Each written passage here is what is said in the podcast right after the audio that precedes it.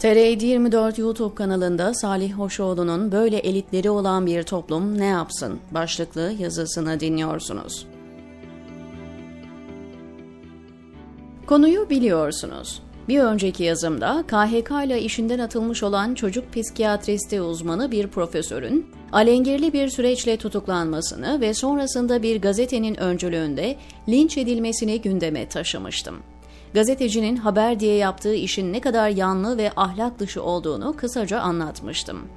Bu ve benzeri çok sayıda yazı, başka haber portalları ve gazeteler tarafından virgülüne dokunulmadan ve asla doğruluk kontrolü yapılmadan servis edilmektedir. Bunda da aynısı ve daha beteri oldu. Haberi yapan gazeteci daha sonra bununla ilgili 3 yazı daha yazdı, belki devamı da gelecek. Bu yazıların birinde tutuklanan doktorun eşinin açıklamalarına da kısaca yer verdi ama bu açıklamadaki her paragrafın altına kendince cevaplar yazarak o açıklamaları naksetmeye çalıştı. Bu meyanda konunun uzmanı diye bir çocuk psikiyatri profesörüyle konuştu ve onun açıklamalarını köşesine taşıdı. Orada ilginç bir şekilde bu profesör ergenlerde ketamin kullanımının sınırlı olarak uygun olabileceğini söyledi. Ayrıca bu profesör hiç çoklu kişilik bozukluğu tanısı koymamış. Bu kadar tartışılan bir konuyu çoklu kişilik bozukluğu konusunda tecrübeli birisiyle konuşması çok daha uygun olurdu ya neyse. Bu arada Türkiye Çocuk ve Genç Psikiyatrisi Derneği bir açıklama yaptı ve meslektaşlarının linç edilmesine katkıda bulundu. Üstelik açıklamanın içinde konuyla hiç ilgisi yokken İstanbul Üniversitesi Tıp Fakültesi Çocuk ve Ergen Ruh Sağlığı ve Hastalıkları ana bilim dalındaki görevi bir terör örgütü bağlantısı nedeniyle sona erdirilen prof nokta nokta diye bir cümle yer aldı.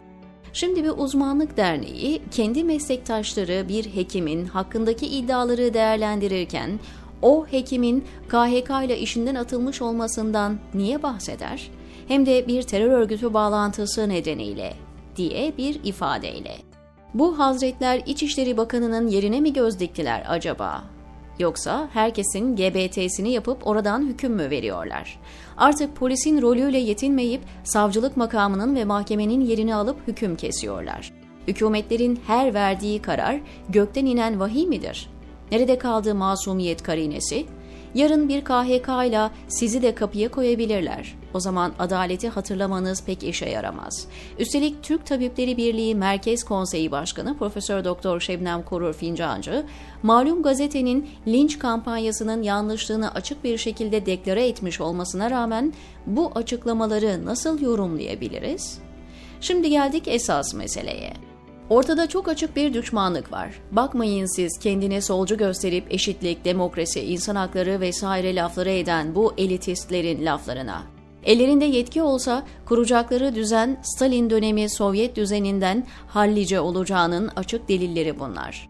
Öyle derin bir düşmanlık ve kıskançlık içindeler ki işinden hukuksuz bir şekilde atılmış bir meslektaşını savunmak yerine ona daha fazla nasıl zarar verebiliriz diye çırpınıyorlar. Belki bu histerik hallerinin farkında da değillerdir. Anlaşılan hedefteki profesörün hem dindar hem de başarılı bir akademisyen olması onların düşmanlıklarını tahrik eden en önemli etken. Bu akademisyen bilimsel olarak zayıf, yeni kurulan bir üniversitede çalışan ve kimsenin itibar etmediği biri olsa belki de hiç gündemlerine bile girmeyecekti. Oysa linç edilen bu akademisyen İstanbul Tıp Fakültesi gibi laikçi dukalığın merkezi olan bir fakültede ana bilim dalı başkanı olmuş ve o alandaki bütün hekimlerden daha fazla bilimsel yayın yapmış. Bu hekimin bilimsel yayınlarının başka bilimsel yayınlardan aldığı atıf sayısı, bu derneğin yönetim kurulundaki bütün psikiyatri uzmanlarının toplamından daha fazla. Üstelik 2016'dan beri makale yayınlayamadığı halde bu durum böyle. Görüldüğü üzere bu düşünce sahipleri için bir kişi dindarsa ona her türlü saldırı, iftira, karalama, işinden atma vesaire yapılabilir. Bu ilkel ötesi kafa yapısı maalesef Türkiye'nin sözüm ona çağdaş aydınlarının önemli bir kısmının ortak özelliği. Şimdiki iktidarla bir taraftan ortaklık yaparken bir taraftan da iktidarın yanlışları üzerinden dine ve dini olan her şeye gönül rahatlığıyla saldırıyorlar. Koskoca muhalif medyada ve mahallede ne kadar muhalif ayrı bir konu, kendileri öyle iddia ediyorlar. Sadece bir iki dürüst adam çıkıp konuyu kısmen de olsa izah etti ama Kahir ekseriyeti bu absürt iddiaların üzerine atlayıp köpürtmeyi tercih ettiler. Habercilik denilen şeyin ne olup ne olmadığı çok keskin çizgilerle tarif edilmişken bunların yaptığına ne denebilir? Benzeri bir yaklaşımı son Avrupa İnsan Hakları Mahkemesi kararından sonra da gördük. Bu köşede daha önce ıspanaktan yağ çıkmayacağını yazmıştım. Aynen öyle oldu. En kıytırık konularda esip gürleyen muhalefet bu kadar önemli bir ihlal kararı ile ilgili lehte, aleyhte tek kelime edemedi.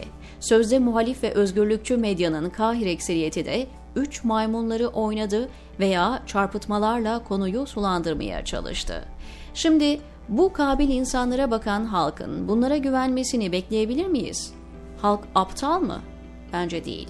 Belki şaşkın, menfaatini düşünüyor, organize olamıyor, küçük menfaatlere kanıyor, analitik düşünemiyor, problemlerine çözüm bulamıyor vesaire.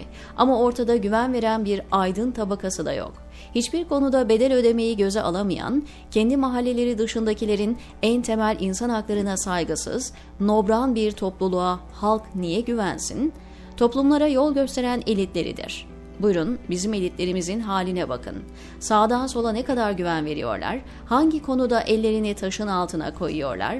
Halkın güveneceği, dindar, işini yapan, eğitimli insanların niye KHK denen kanunsuzluklarla biçildiğini bu yaşananların ışığında daha iyi anlayabiliriz, diyor Salih Hoşoğlu TR724'deki köşesinde.